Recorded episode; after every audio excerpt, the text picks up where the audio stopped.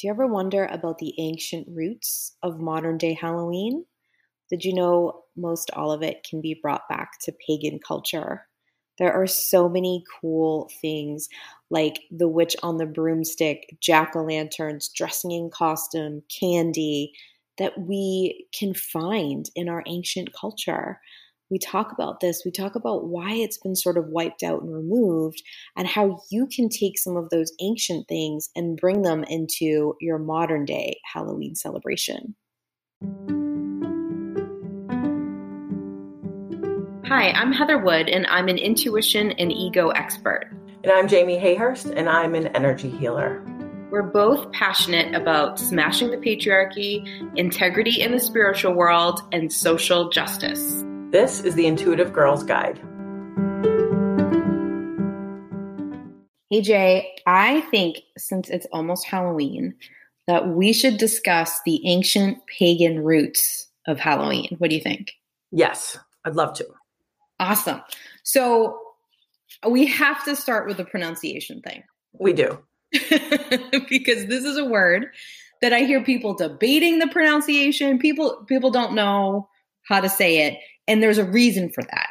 And it's not just because we're obnoxious Americans. That's part of it, but it, that's not the only reason. Right. Well, I, I think it, in some respects, it doesn't matter. Like if you're doing it and practicing it, you can say whatever you want. But I do think it's important to realize why there are so many different pronunciations. That's the cool part. I 100% agree. And don't you feel like it totally represents what quote unquote pagan culture actually is? Right, exactly. It's a fusing of the way we all used to um, connect with the earth and celebrate holidays and like move through life throughout the world and all these different cultures. We did it so similarly before there was like patriarchal religion, which basically outlawed and made it, you know, punishable by death to do anything except what they wanted you to do. Right, exactly. So people fleed that and had to like bring their practices sort of underground and they all like meshed together at that time. So that's why you see so many similarities and so many crossovers. Right. And like you love to say, pagans were at the time of the rising and the dawn of the patriarchy, they they were like refugees. They were yeah. they were leaving fleeing their homes and so they brought with them their cultures but of course when you you disperse and travel around this planet like that all sort of gets adapted as you go to new places exactly exactly exactly right and it, it you you mix them together and we kind of lose in history where the lines are but right. at the same time because we were practicing things that were just connected to our planet not necessarily like the line that somebody drew saying where a country is, they're all very similar. Right, because they're all really connected to seasons, which every place on the planet has. It's not, they're not tied to religion or a country or, like you said, a, a, a line of territory. It's just the changing of the season. So everyone is impacted by that. Exactly, exactly right. I could talk about that in particular for 400 more hours, but I will move us on. But it's a really important point. Yeah, it is. Okay, so the the Halloween we have today is taken from an ancient Sabbat. Okay, yeah. Now we have a bunch of episodes on the Sabbats. One on just what a Sabbat is in general, and then we have on each one we have um there was like an episode with like four different sabbats where we go over stuff and right. so we go over this one and so you can go find it so i'm not gonna i'm gonna give you like a small recap when we get to that point but what i want you to know is that you can go listen to that too after you listen to this one and get more of an idea of these because on every soapbox i'm allowed on i will tell people to go understand this about their own ancestors and history it's really important Right, exactly. Listen to that episode and then see where your own personal heritage comes in, where your ancestors were and what they celebrated. That's like where your energy should be. Exactly. Okay. So the name of this one is the thing that people debate. Now, depending on which culture you're you're using is going to tell you the pronunciation of this word. Okay. Now I'm going to give you some word origins, but I know one thing that you looked up, um, Jamie, was like that this really comes from like um, Celtic times and like this word in particular, like we have trouble as Americans pronouncing anything Gaelic and Celtic. Yeah, I mean that and that's also like to what we just said. My lineage is of like European descent. So I have a lot of Irish, a lot of English. So for me it makes sense to use the Celtic origins and the way they pronounce it is Samhain. Mm-hmm. So Irish Gaelic says Samhain. Now let me tell you how this word is spelled. It's spelled S A M H A I N. Okay. Right. right. So Samhain is what a lot of people will say. Yes. And I'll get to why we call it that in a minute. Okay. Savin is the Scottish, the ancient Scottish Gaelic version of this. Okay. Right. So I hear Samhain and Savin being debated, and I'm like, it's both. you can use either one. Right. And just imagine that you're you're just traveling across what is now called Europe. You yeah. know, it wasn't then, and you go to one part and you get you get this pronunciation, you travel to another one, and it's just slightly different. Those aren't really different pronunciations. Exactly. You're just a little different. Right. And then also a little different is the Welsh version, which is Samhain. Exactly. Okay. Now, the American version is Samhain.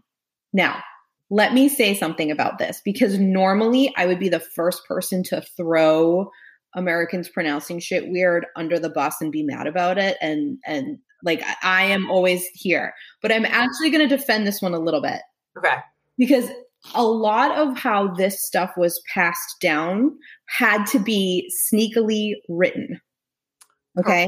Correct. Right, correct it wasn't being being spoken like no one was able to be saying it so there's sort of this like american version the first time i heard about this sabbat i heard it pronounced samhain and it's because that's how we got the information and whispered it and wrote it and like said it in our heads have you ever read a book and the whole time you were saying like a character's name away and then you see the movie and they pronounce it and you're like shit. I was just gonna say that. That reminds me of when like Americans were realizing how to pronounce Hermione Granger. Like, yeah. Because you're reading it, you're using your own like natural language and dialect when you're, you know, decoding the word as you're reading it, and then you hear it and you're like, "Oh my god, that's different." Yes. Um, this is like sort of a really big scale version of that when we were having to hide our pagan roots and cultures and practices. We were just reading these things. Exactly. And also, when we were hearing it pronounced as Americans, we were hearing it all three different ways. So right. you we also just kind of developed our own. So I hear a lot of people get angry when they hear Samhain, but it's honestly it's so much a part of culture now. Any of them are fine. I say Samhain now because honestly, I am Welsh, Irish, Scottish. I'm all of them. I could I could have my choice. right, exactly.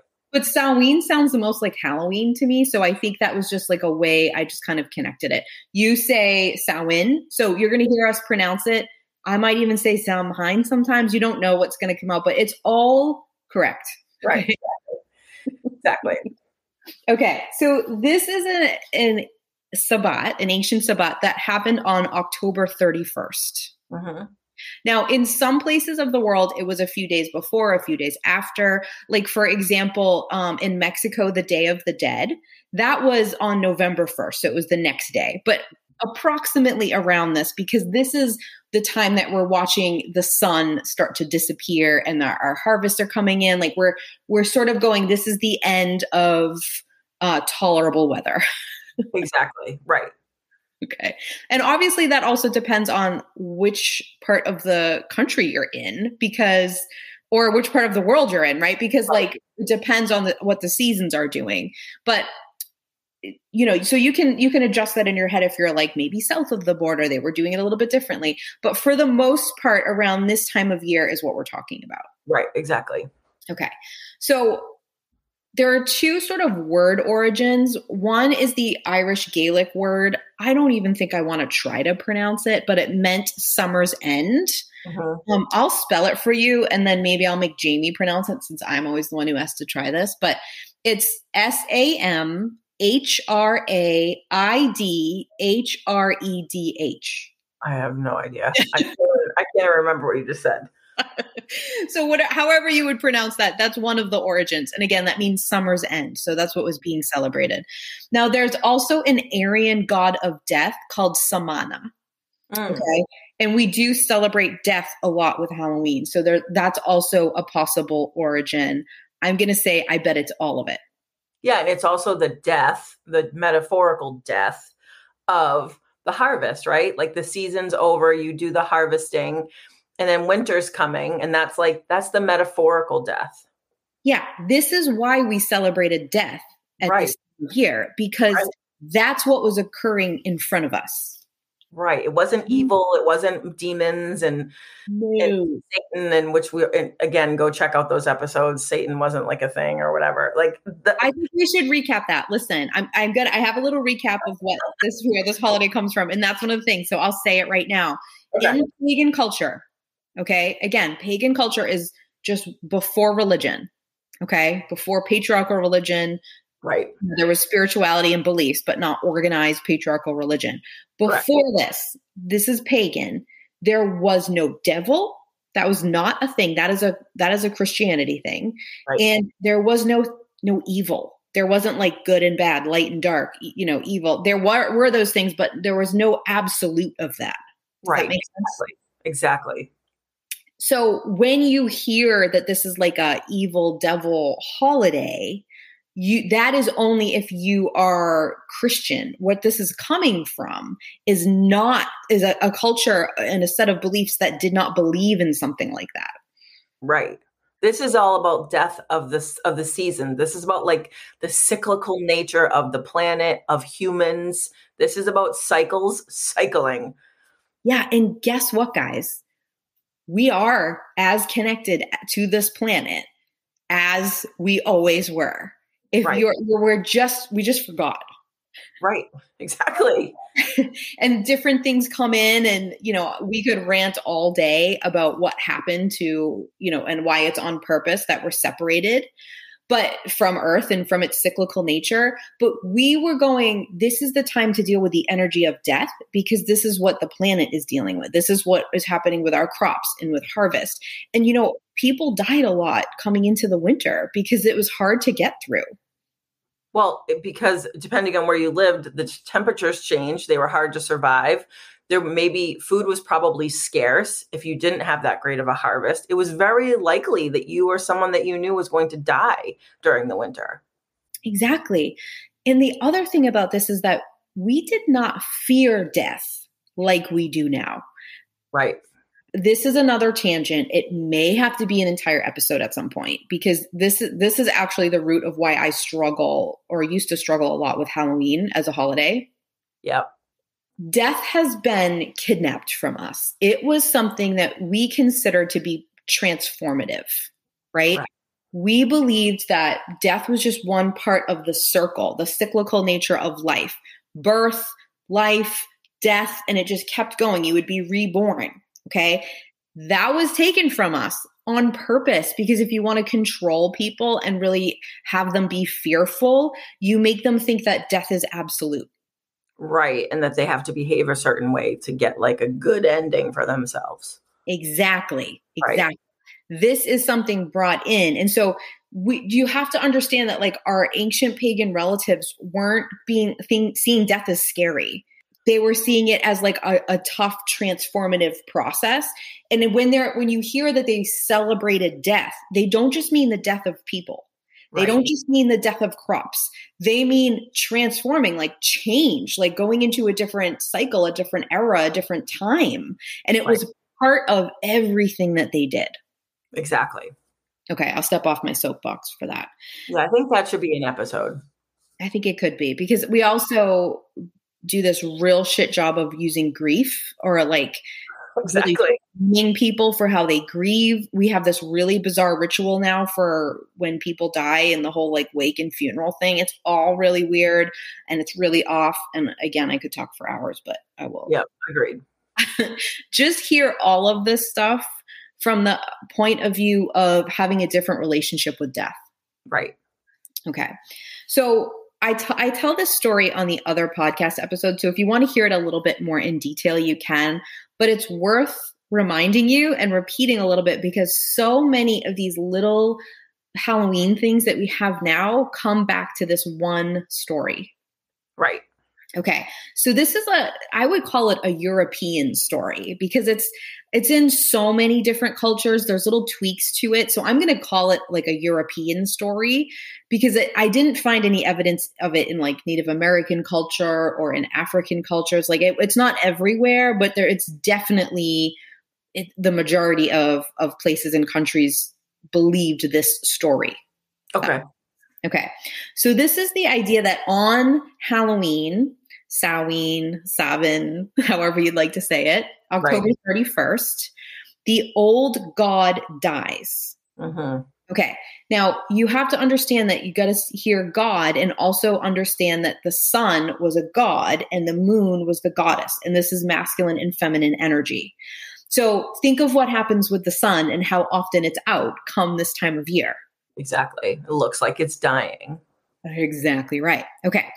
So the crone goddess mourns the death of the god for six weeks, and it starts here.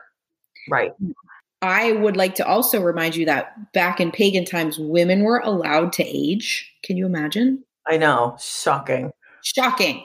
So back then, crone goddess was the older woman. Okay. Right and she was considered the wise woman. Like she was revered. Like you went to this like wise old woman for so much knowledge. This was the most honored and sacred goddess there was. Right.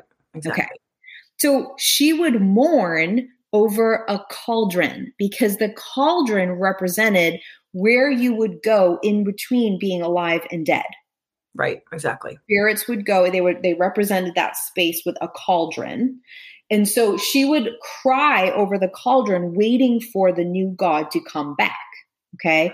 Listen to our, our, our Sabbath episodes, you'll hear when he does and what happens, right? right? So you we now have this image of like this old hideous woman over a cauldron, right? Sounds, like you familiar. Yeah.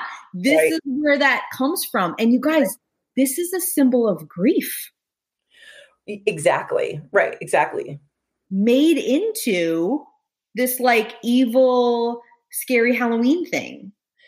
Which is why a lot of us feel this like love hate relationship with Halloween. Exactly. Why I have such a push and pull with it for sure.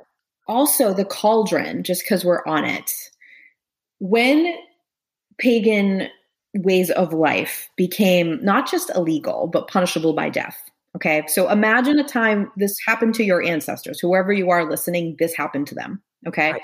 Different periods of time, most likely, but eh, pretty, pretty much around the same time.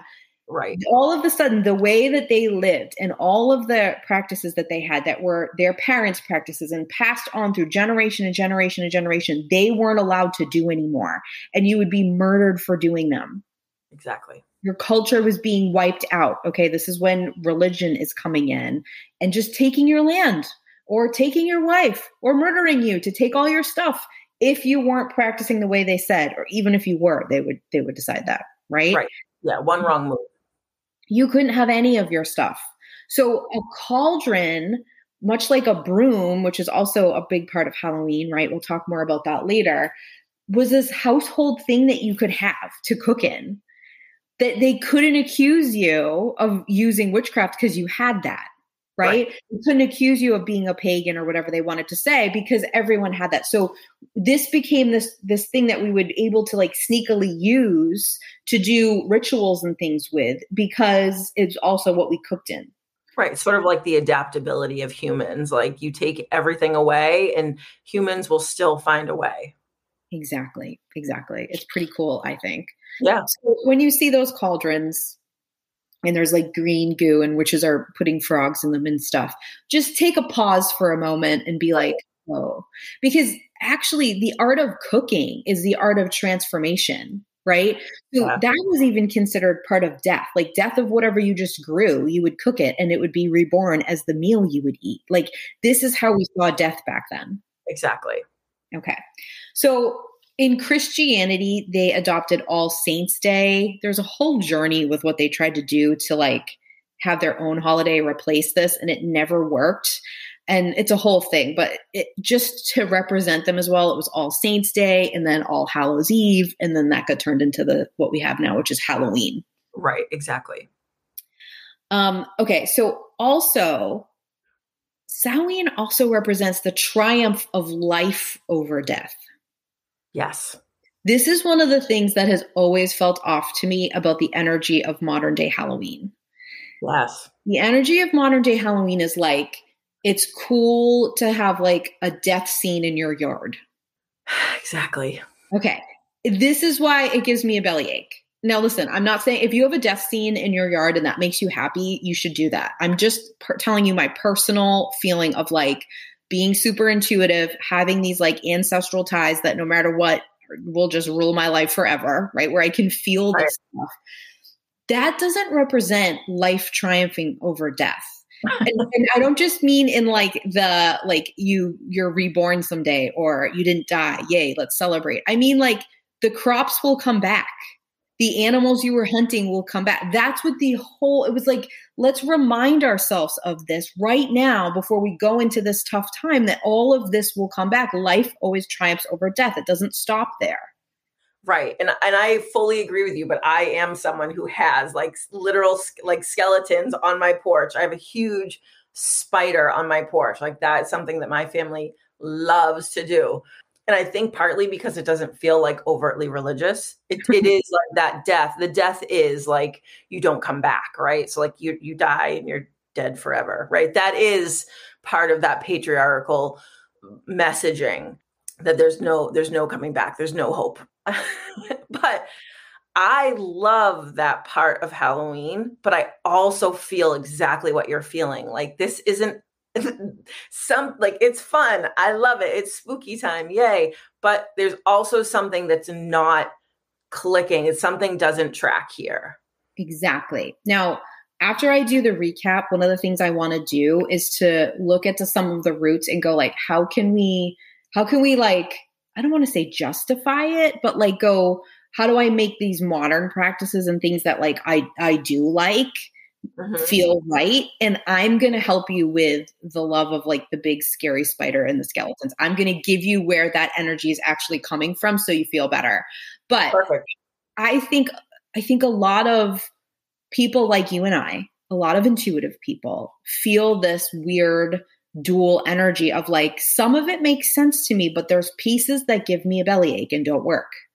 Right. And part of it's just that I like that I represent or I sort of connect with like being the weirdo or the outsider or the person who's saying like to the man or to the patriarchy, like, F you, I'm putting this big nasty skeleton on my porch.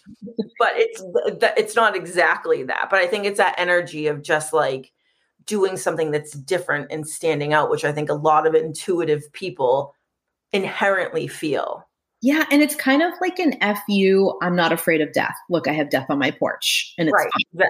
Exactly. Yeah, exactly. So I, I get that, but I, right. I I want everyone listening to know if you have that weird push and pull like we do, totally normal, and because you're really freaking intuitive, that's why exactly. it's there. Yeah. Exactly. Okay, and we'll get to we'll get to my PSA on this. I'll just hint at it real quick. The you should celebrate these holidays and sabbats however the F you want to. And you are no less intuitive or witchy if you don't do every freaking ritual and ceremony. Uh uh No, it's fun. Do it your way. That should be the thing. I'll get more into that later, but I want to say it here too.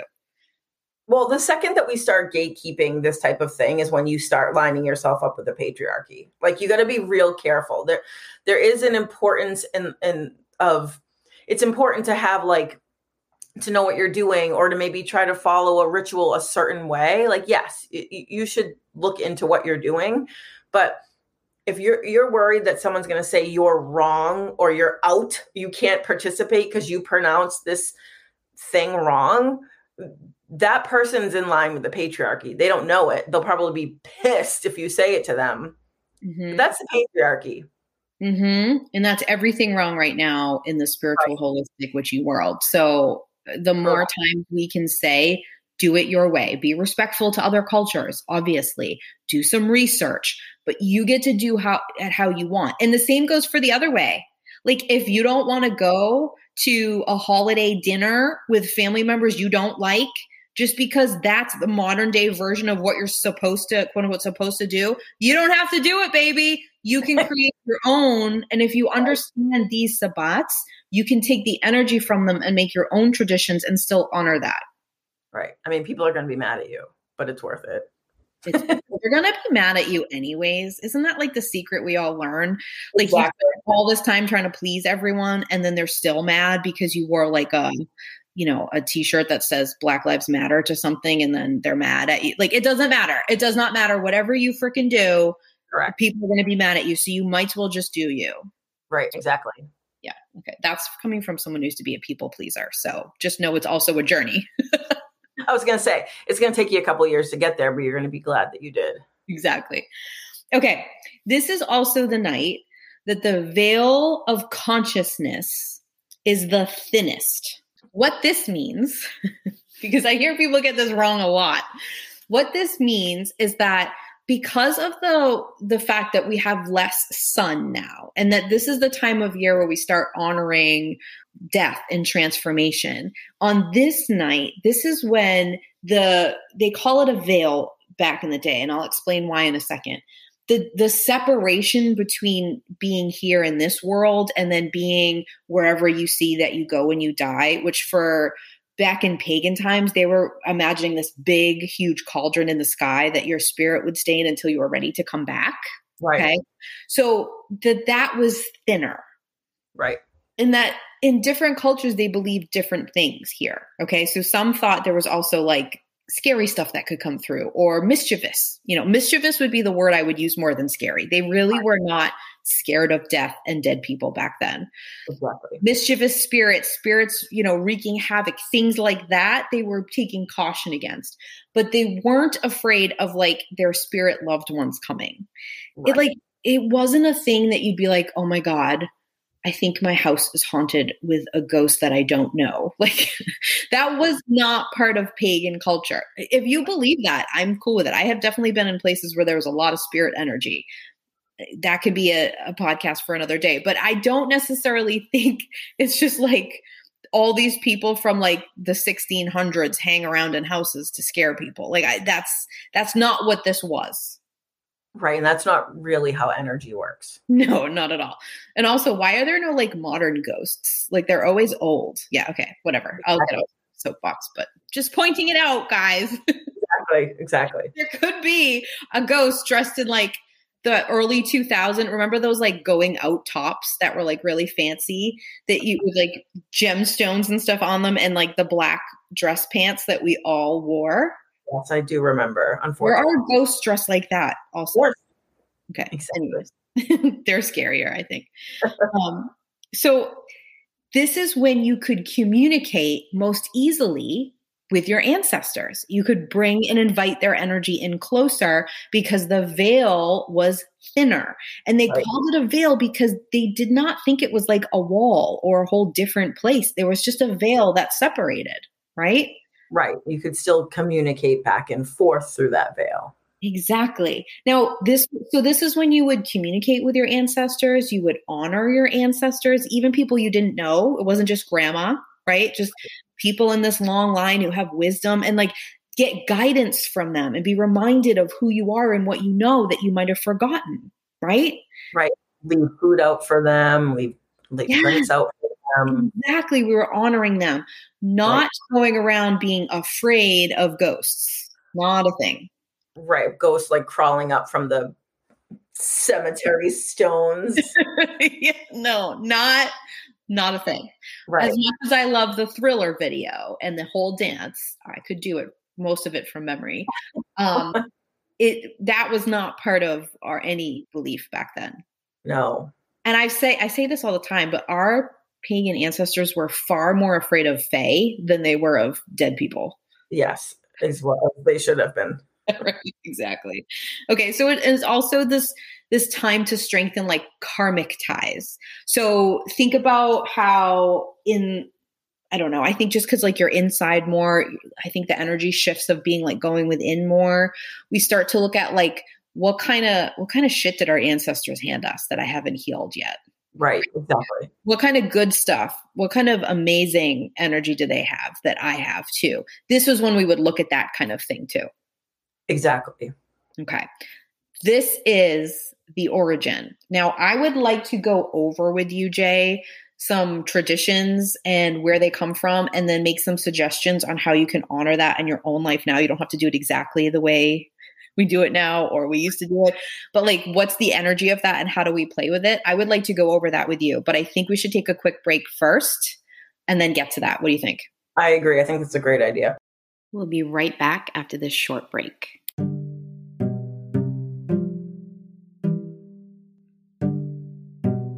So it's season three of the podcast, and there were a few things that are a little bit different. Yep. We're all growing, we're all changing. So I cut my hair. Looks incredible. Thank you. Jamie, you I now have curly hair. I'm doing the curly girl method and I love it. It looks incredible. But something else has changed that we we really need to talk about. I'm I'm really surprised it's not on the news, to be honest. It's sort of earth shattering for any of our listeners. This might come as a shock to you. Tell them what it is, Jay. Well, you all know from our previous ads for Restoration Coffee that I was a loyal drinker of a large hot Rachel with oat milk latte, right? That was my go to. But listen, times are changing. We're all up leveling here. We're all moving into 5D we have different hairstyles. And it turns out that my now preferred drink of choice is a large iced page latte. So, however, you're evolving in your life and moving on, you need great coffee. So, go ahead to Restoration Coffee if you're local. If not, go order some beans and it, will help in the process. Don't you think, Jay? Yep, love it. Love Resto. Visit restoration coffee.com.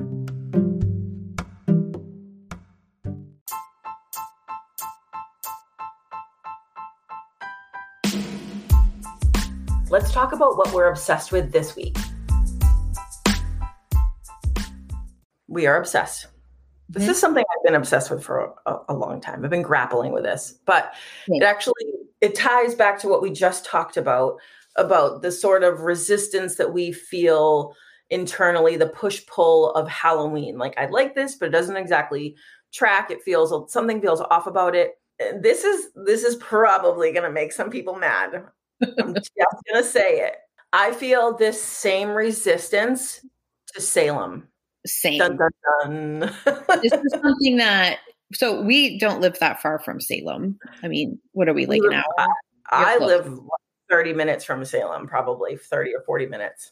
Yeah, I live a little further than that. But we live really close to this place. I remember going there as a kid. It's this fun, campy place where, like, on the surface, you kind of look around and you're like, oh, it's cool to be a witch.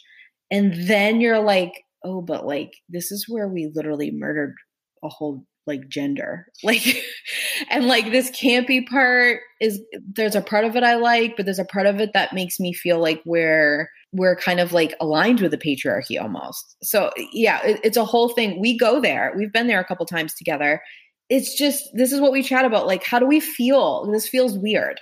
Exactly. And i think that just starting off in this like spiritual journey or intuitive journey or whatever i think that when you go to salem you feel like oh this place feels like fit here maybe or i like the energy of this. There's also a lot going on intuitively. I know it's like a very loud place intuitively. Holy shit. Yeah it certainly is. But then i think as you keep venturing down on that journey right and and you start to think more and more about it and you learn about what happened to all of our ancestors that moment of feeling like you're taking it back you start to lose that because it starts to feel yucky. Yeah, because what you what you're celebrating with this campiness. Now, I, I want to say I'm not against the campiness. Like I know some people love no. the campy, witchy walk around that way. I this is me not me saying there's anything wrong with people doing that. It's like the actual like the re- the reason. It's like the the thing behind it that I have a problem with, not the people. I would like to make that clear. Correct. But when you're walking around doing that, you're representing the thing that people died for that they weren't. Like witchcraft was never evil. It was never casting spells on people in the way that it's represented to like turn them into a frog. It's not devilish. There was no devil. Like this is actually just murdering people to steal things that are theirs and to cause fear so people would align with the church. And so it's like you go to this site of this mass murder and people died being accused of something they weren't. And then you're dressing up as the thing that was falsely put upon them. Right. It, it just doesn't, it feels like this should be a place that we walk around in honor and feel sad and like, and say like we will never let this happen again. Look what we did and look what we did to women and all this. But instead instead of being like oh this is a memorial and a place to honor we're dressing up as the thing that like was supposedly wrong. That wasn't exactly right and there you can go to the cemetery there or maybe it's not a cemetery it's like there is one cemetery but there's also a place where um they just have these monuments and they have the names of these women and the dates that they died and they say how they died um you know like by hanging or by fire you know like being burned at the stake although that wasn't as like common as people think right. so then you go there and you have this moment where you're like oh my god and people leave flowers on on those places and you're like oh this is a really heavy thing and it's a really dark part of our humanity as a planet. I mean it didn't just happen here in america it happened everywhere. Yeah. never mind all the other atrocities that have happened to other cultures. I mean seriously. So you start it, it feels like this very serious moment and then you turn around and walk back out and you know people have their faces painted as like green witches with warts on their noses and you're like wait a minute like this is right it feels very sort of disconnected yes and i think most of the people dressing up like that are trying to take it back like there's this huge right. statue to um Elizabeth Montgomery, I think is her actual name, right? From Bewitched. Oh, right. Yeah. And like, I remember watching that show as a kid and uh, not getting it. Like, but feeling like this is so cool that like they're finally showing a woman like this on TV. Like, Exactly. And so you you feel that and I think most of the people dressing up are trying to do that, being like, look, now it's it's not illegal. We're not going to be murdered or fired or whatever from our jobs or, you know, cast out by society and, you know, called evil and all these names that don't even actually work in our belief system. Uh, that won't be said anymore. So that's fun. But like, but then you kind of miss it by embodying the very thing that was used to take us down. Exactly. Exactly. So it's it's just push and pull.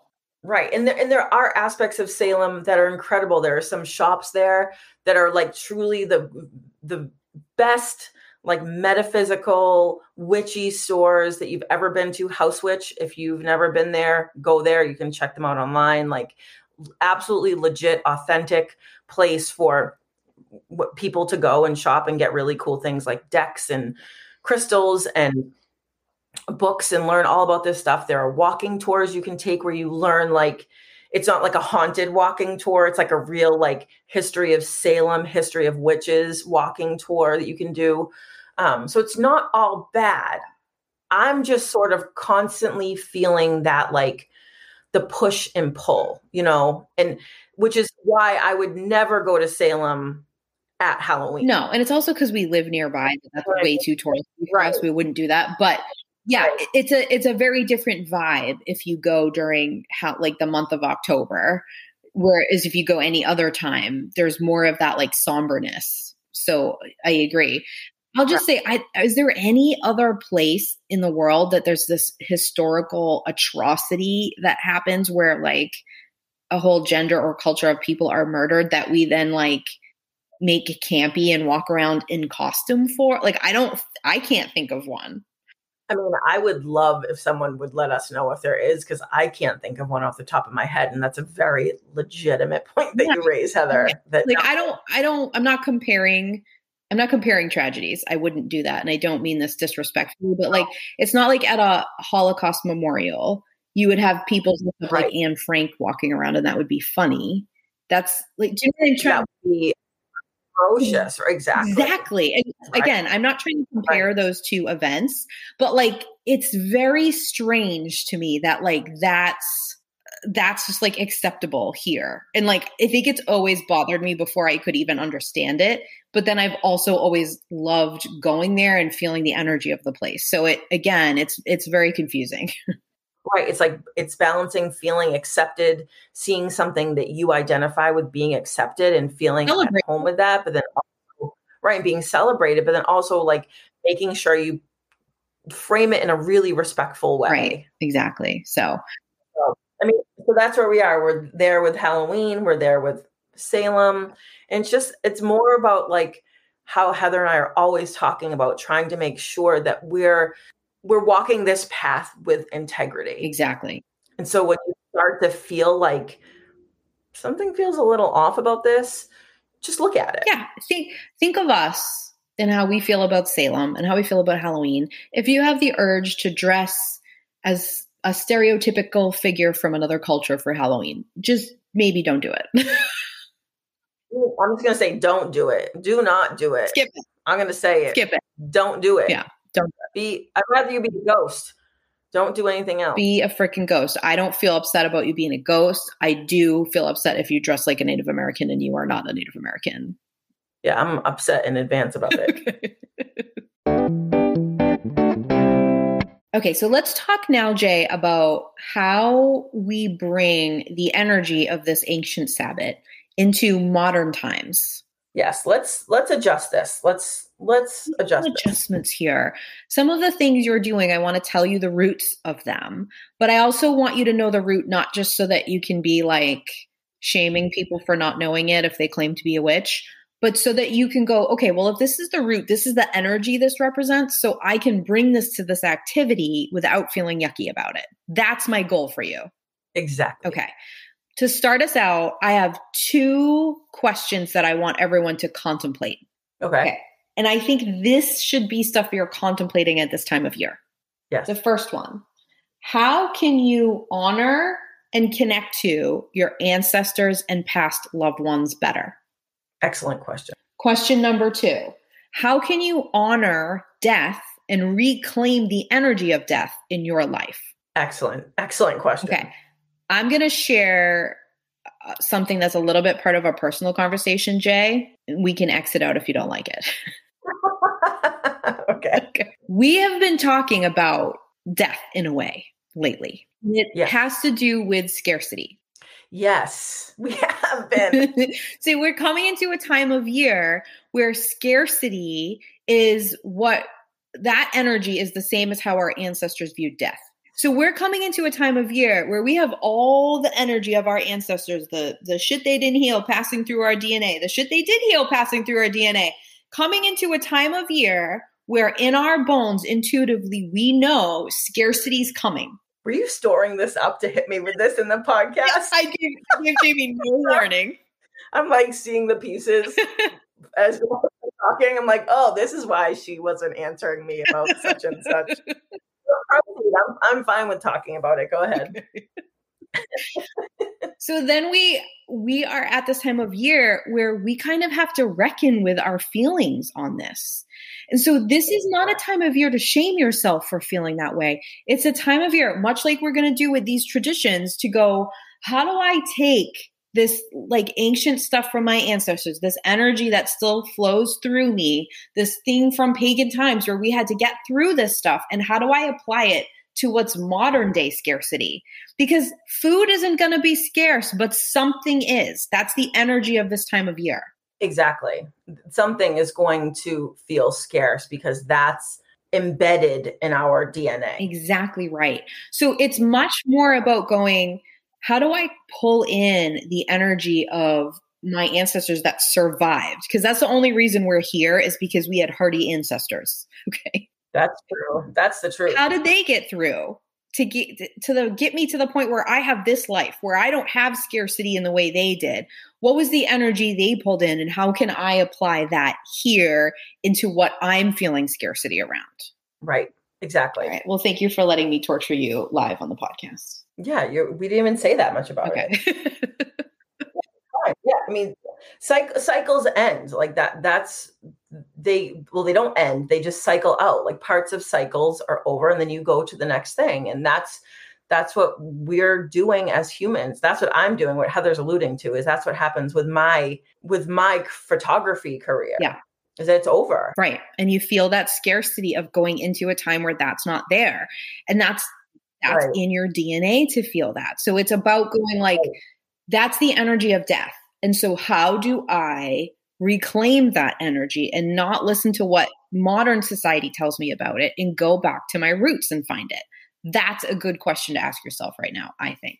Right. And that's how you find the intuitive answer that you're looking for about something. Exactly. Exactly. That's how you honor death. That's how you honor your ancestors. Right. Exactly. Yeah. Okay.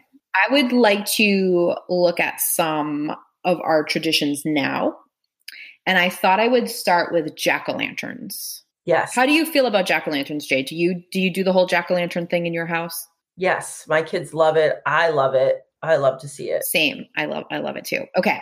So, I want to tell you about sort of two very similar cultural places that this comes from. We used to take vegetables in pagan times, carve faces in them and put a candle in them or next to them. Do you want to know the reason why? It wasn't just cuz it was like trendy to do on Halloween.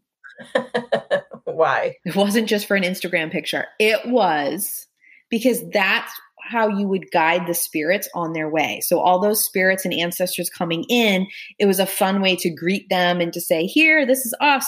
So, people would carve them in, in ways that were like unique to them so that their spirits could find them or go, Oh, that's not my people. Let me go on to the next one. And they were imagining these spirits just like walking around feeling honored by these decorations. And they were things like pumpkins and gourds because that's what we were harvesting at the time. That's what we had. Exactly. Okay. The Irish would do gourds specifically to frighten away any bad energy that might be following the spirits coming through. Okay. So that's where yep. sort of like the it's supposed to be spooky part comes from. But again, it wasn't like evil, it was mischievous right. they were warding away. Okay. Right. Candy. Do you like to get candy on Halloween, Jay? I love to get Reese's peanut butter cups on Halloween. Is that what your mom taxes for your kids? Like you take their Reese's peanut butter cups? I call the service fee, but yes, that is mine. Okay. So leaving food out for spirits and also to like please the fae, fae meaning fairies, if you're not familiar with that term, um, is something we would do on like literally every spot. Right, exactly. Now, everyone. Everyone would do this. So this is where this comes from. And i think it's also influenced by the mexican tradition like the day of the dead. They would use chocolate. It was a yep. big part of their celebration of this. So i think that that's where it got like specifically into candy.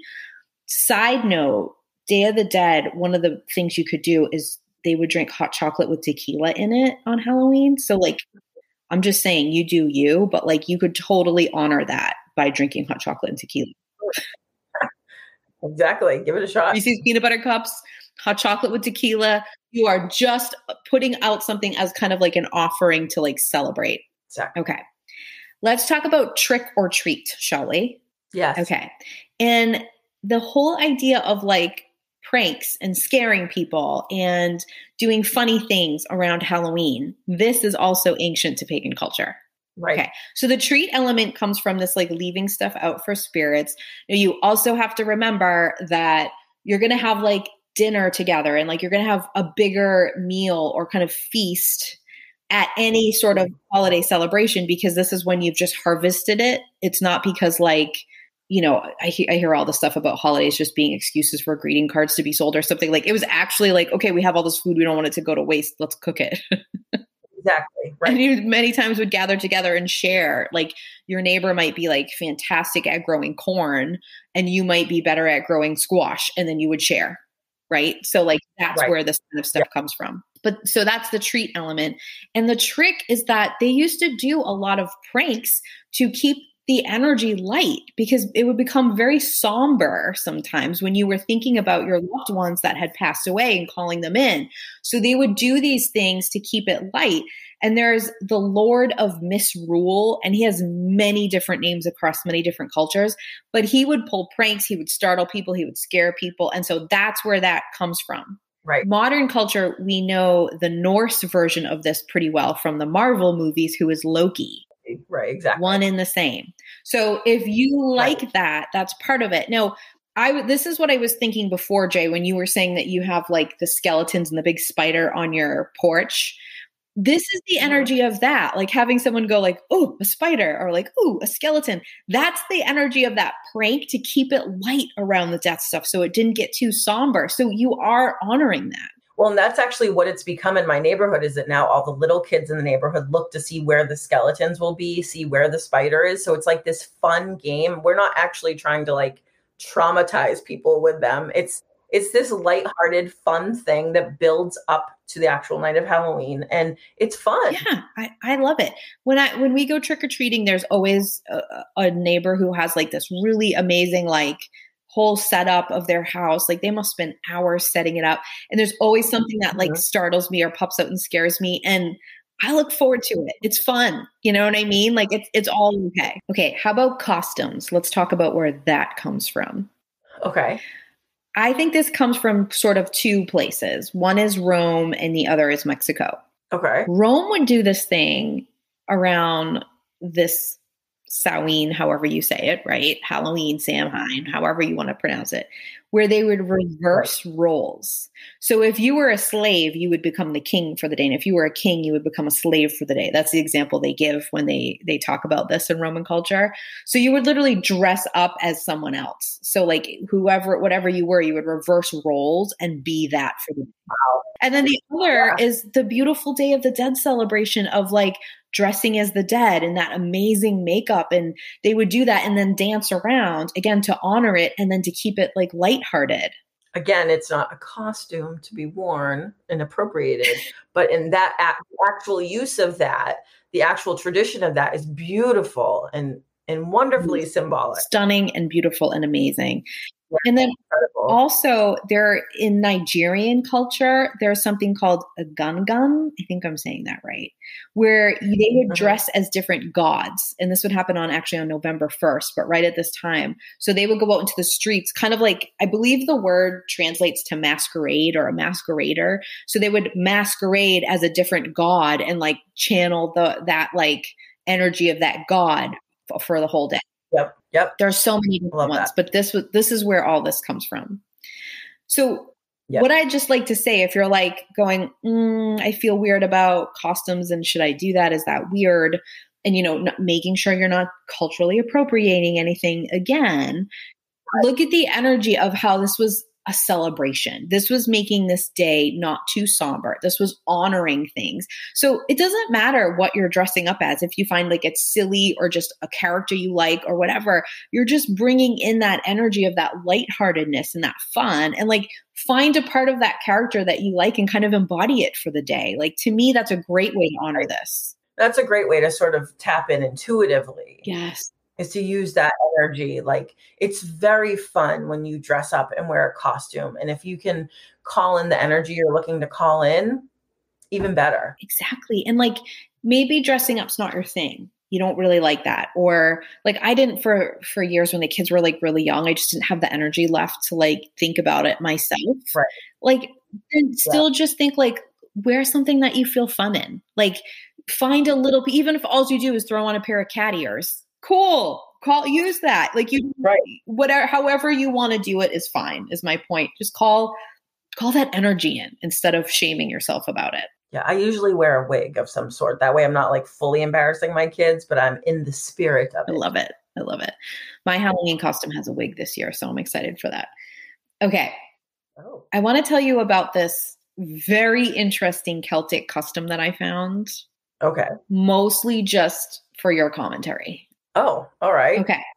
there is a Celtic custom where you, in a parade, the people with the darkest skin would be paraded around town as it was an honor because they considered the people with the darker skin to have more of that like occult powerful energy so they would parade them around to be like look how powerful these powerful people we have to keep any negative energy and spirits away Well, that's incredible. Seem to have gone wildly off track though, haven't we? yeah isn't that interesting though but it really does actually track for the patriarchy and how then we knew that there was magic in differences. There was magic in different types of people, magic with a C. Yeah. No, magic with a K. Magic with a K, right. You know, and so anything that felt magical or powerful, or like we were highlighting people for their specialness, it was all taken away. Yeah. And I'd like to point out considered more powerful. Right. So then we had to end it. We had to squash all that, right? Because that's way too much power for people of color. Exactly. Exactly. So I thought that that was really interesting. I also think that judging by the color of our skin now, our ancestors were not the ones being paraded around. no, I would be left behind the parade. We were cheering from the sides. yeah, exactly. This is also a great time to choose a familiar.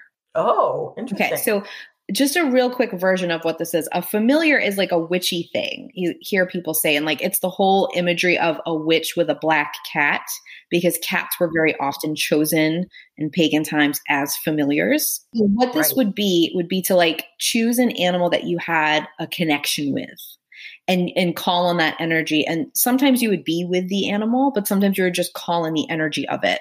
And yeah. I have made this mistake in my past where I would call in the energy of like a spirit animal or a totem animal, which is not in my lane and is complete cultural appropriation. Yep. Most likely, though, if you are of some sort of European descent, familiar would be something that would be okay. And it's the same exact energy. Exactly. You just need to use the terminology that's appropriate for your ancestry. Exactly right.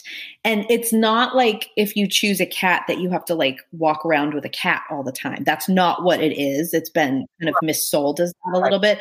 In fact, there's this whole thing where it's really encouraged if like you're like want a familiar, you shouldn't just go to the pet store and buy one. Like that's not because then you just have this animal that you didn't energetically connected. Like it, that's not what you should be doing. And it's kind of weirdly sold that way. Right. So what a familiar is, is just going like, this is a, when I'm calling in something, this is an animal that comes forward with energy that matches what I'm looking for and looking to do and what I'm going through. And the reason that this time of year was popular for calling in your familiar is because this is when like the livestock or the animals that you would have would be brought indoors. Yes, exactly. So now you're connecting more with them. So I have like a little thing that you can do. I'm going to tell you the ancient ver- version of a ritual you would do to call in your familiar. And then I'm going to tell you how you can easily do it in modern day life without having to do all that. Okay. So you would take an orange cloth, it needed to be orange. You would put inside of it um, catnip, valerian and rosemary and you would hang it in your house and then mentally you would sit down and you would call towards you the energy of your familiar. And you would wait you would do this multiple times. It wasn't like it would happen instantly it might but you would just sit and you would do that and see what would happen see what like would a bird fly to the window? Would one of the animals you had make a noise or come towards you or do something or react to you? And then that would be your familiar. And then, you know, our pagan ancestors knew the energy of these animals. So they didn't have to look it up. but they would then symbolically go, okay, this is what I need to work on encompassing. Gotcha. Makes sense. Modern day version. Okay. The reason that they were using like valerian and rosemary is because that's what they were just would have just harvested. Okay. Now, right. you can use valerian and rosemary if you want, and I don't think you need to use catnip. I think that that was used to like keep other animals off of it. To attract cats or stuff to it. I don't know. But this would be hanging in your house. I don't think you need to go buy right. catnip to do this. What I would do is take whatever you have. Maybe you have like essential oils. Maybe you have some like dried herbs. Maybe you did grow them. Maybe you bought them at the grocery store. None of that matters. Something that you feel drawn to, you like the smell of, you like sort of the meaning of that herb and put it in your house. You don't have to hang it from an orange sack if you don't want. You can, but you could just put it somewhere like on your mantle or if you have an altar on your table. You could just set it somewhere and then every once in a while say it and see what happens and see what and then whatever animal reacts, look up the energy of that animal. That would be a wonderful thing to do at this time of year. Right. And that would look different in a modern day life, right? Like you're not going to necessarily you know, hear a chicken crow, although in your house you might, but but like it's going to be more like what then do you see on the TV or what song plays? Or something like that or you you open up to go read a book and there's and there's a lion in the book or something. Like it's going to be more like that. Exactly and then when you get the thing if you're not sure be like is this it? Send me another sign you know it'll happen to me for some reason right now everywhere I go there's like a massive amount of blue jays and I'm like why are there so many blue jays? Yeah. So I didn't do a ritual to call in a familiar, but I'm recognizing that they're they're showing up and I'm really drawn to noticing them. That can be your symbol. Yeah. Like you don't have to make it bigger and then you just look up the energy of it. Like I'm not dressing in like blue jay memorabilia, you know, and like I don't have the blue jay on my shoulder. I would if one would sit on it, but like you don't have to go that far. You can just go, okay, what does this energy represent and what might that mean to me now? That's it. Right, exactly.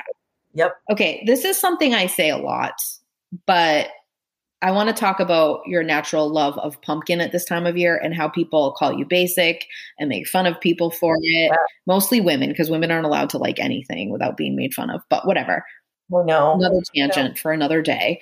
Yeah. Your your love for everything pumpkin is ancestral and pagan because we had a bunch of pumpkins we would harvest and we would be looking for ways to use it and we would be celebrating with it. And so we would be making pumpkin pie. I don't think we were drinking like pumpkin lattes, but I'm sure we would.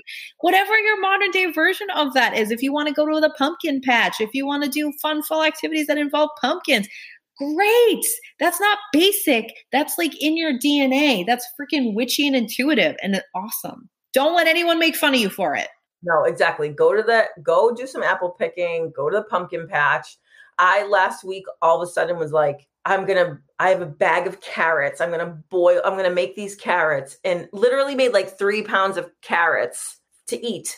And everyone like picked at them. And my husband was like, What is happening with the carrots? And I was like, This is literally just like something that my body knows to do. It's like the end of fall, it's the harvest, the carrots are plentiful. Yes. And I just have to say that this is for me for many people the act of cooking carrots for everyone would not be like a weird moment That's, this is this is a good thing to note you're right no jamie is not a fan of cooking and i don't think i have ever until this moment ever heard her say she had the urge to cook something and cooked it and then her family fed off of it. Like that's not verbiage that comes out of jamie's mouth. It's very true. That's why everyone in the house was looking at me like why are we why is there this big carrot feast happening? It was delicious. Right. So I, am just pointing that out if you're like well i make carrots all the time. Right. but stuff like that you're going to feel more pulled to and i do think you feel this time of year i feel it more pulled to cook for my family because again you yeah. were you had this bountiful harvest you had to use up or can or do stuff with so again that's natural and in your dna right you you do something for thousands and thousands literally and thousands of years it it's something that you just start to inherently know. And it's a really good sign that you're doing it and wanting to because it represents how connected you still are to the earth right exactly really important yep okay the broom i just want to talk about because i hear a lot of misinformation about the broom Yep. the, the energy of a broom again this was like the cauldron like we could have a broom in the house and use it for witchcraft we couldn't have like a wand or all these other divination tools, but we could have a broom. Okay. And this would be used to sweep away bad energy and for protection, is what it symbolized. The reason you see a witch riding it is okay. You have to stop, take off your prude about sex hat for a minute. Okay. And listen, like, it was used, brooms were used as a phallic symbol when they did fertility uh-huh. rites. Yes. Okay. So women would sit on a broom as a way for like, fertility. Try to beco- like call in the energy of fertility. They weren't trying to impregnate themselves with a broom. They weren't shoving brooms up their hoo ha's like I hear misinformation. No, no, no, no, no. Oh. But they were sitting on them as part of this.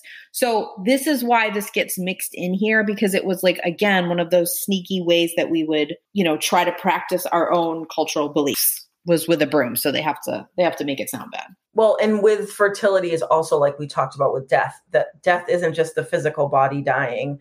Fertility isn't just creating other humans. There's you can be fertile with ideas you can be fertile with crops. There it, it was it wasn't just this sex act. No you wanted which wouldn't be bad anyway.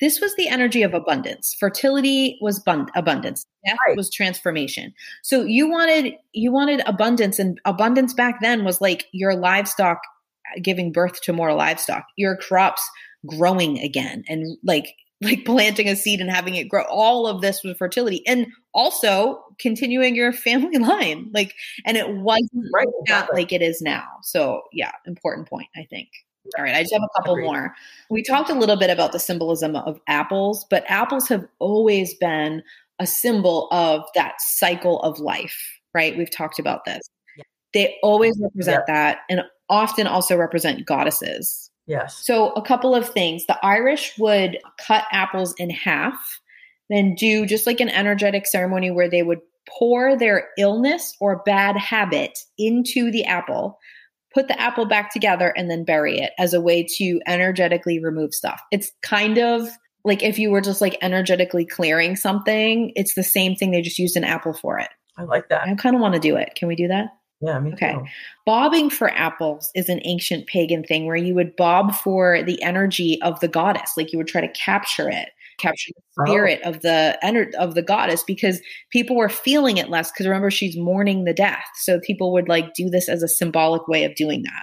Apples on the altar to be given to spirits, like people believed that if a spirit had a bite of an apple, it would like help them go on that cycle and come back to life, like reincarnate because remember they're seeing it that way and the apple represents that because you know the apple seed it grows into a tree and then there's an apple that comes off and you can eat the apple or the apple falls rots into the earth fertilizes the earth the seed grows.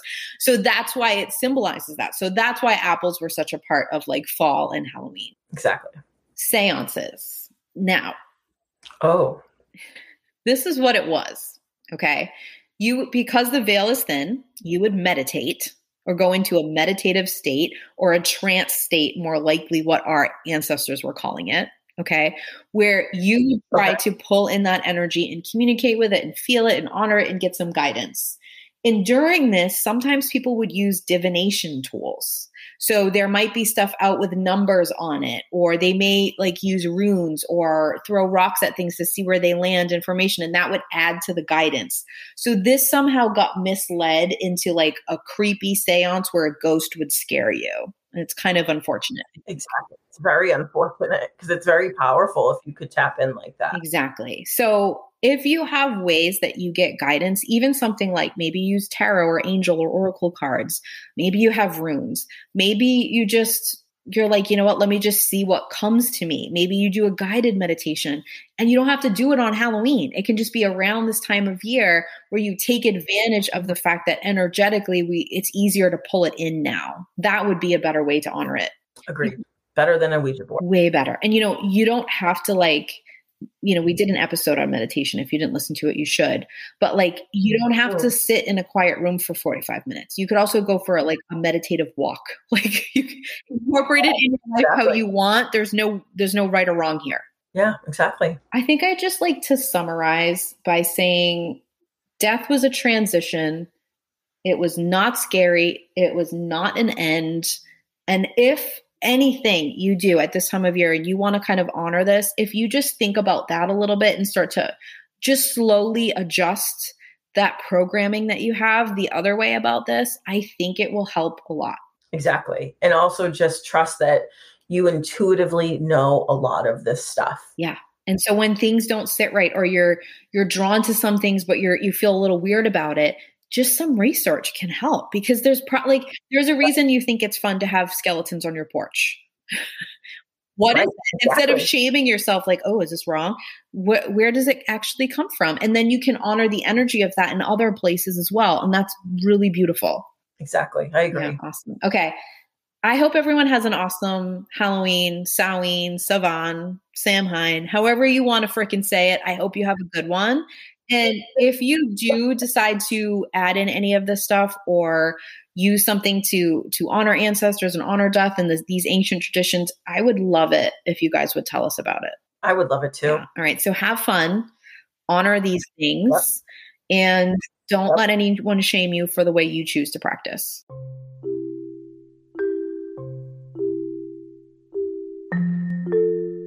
Can I ask everyone listening to do us a favor? Can you please go wherever you're listening to this, whatever platform you listen to the IGG mm-hmm. on, can you go on for us, please? And like, whatever it's asking you to do, like like, follow, download, rate, write a review. We would love for you to do that for us.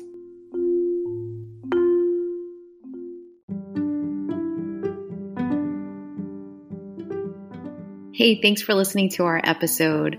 For show notes and a place to send feedback, please visit our website, embodylove.me slash intuitive girls. Again, that's embodylove.me slash intuitive girls.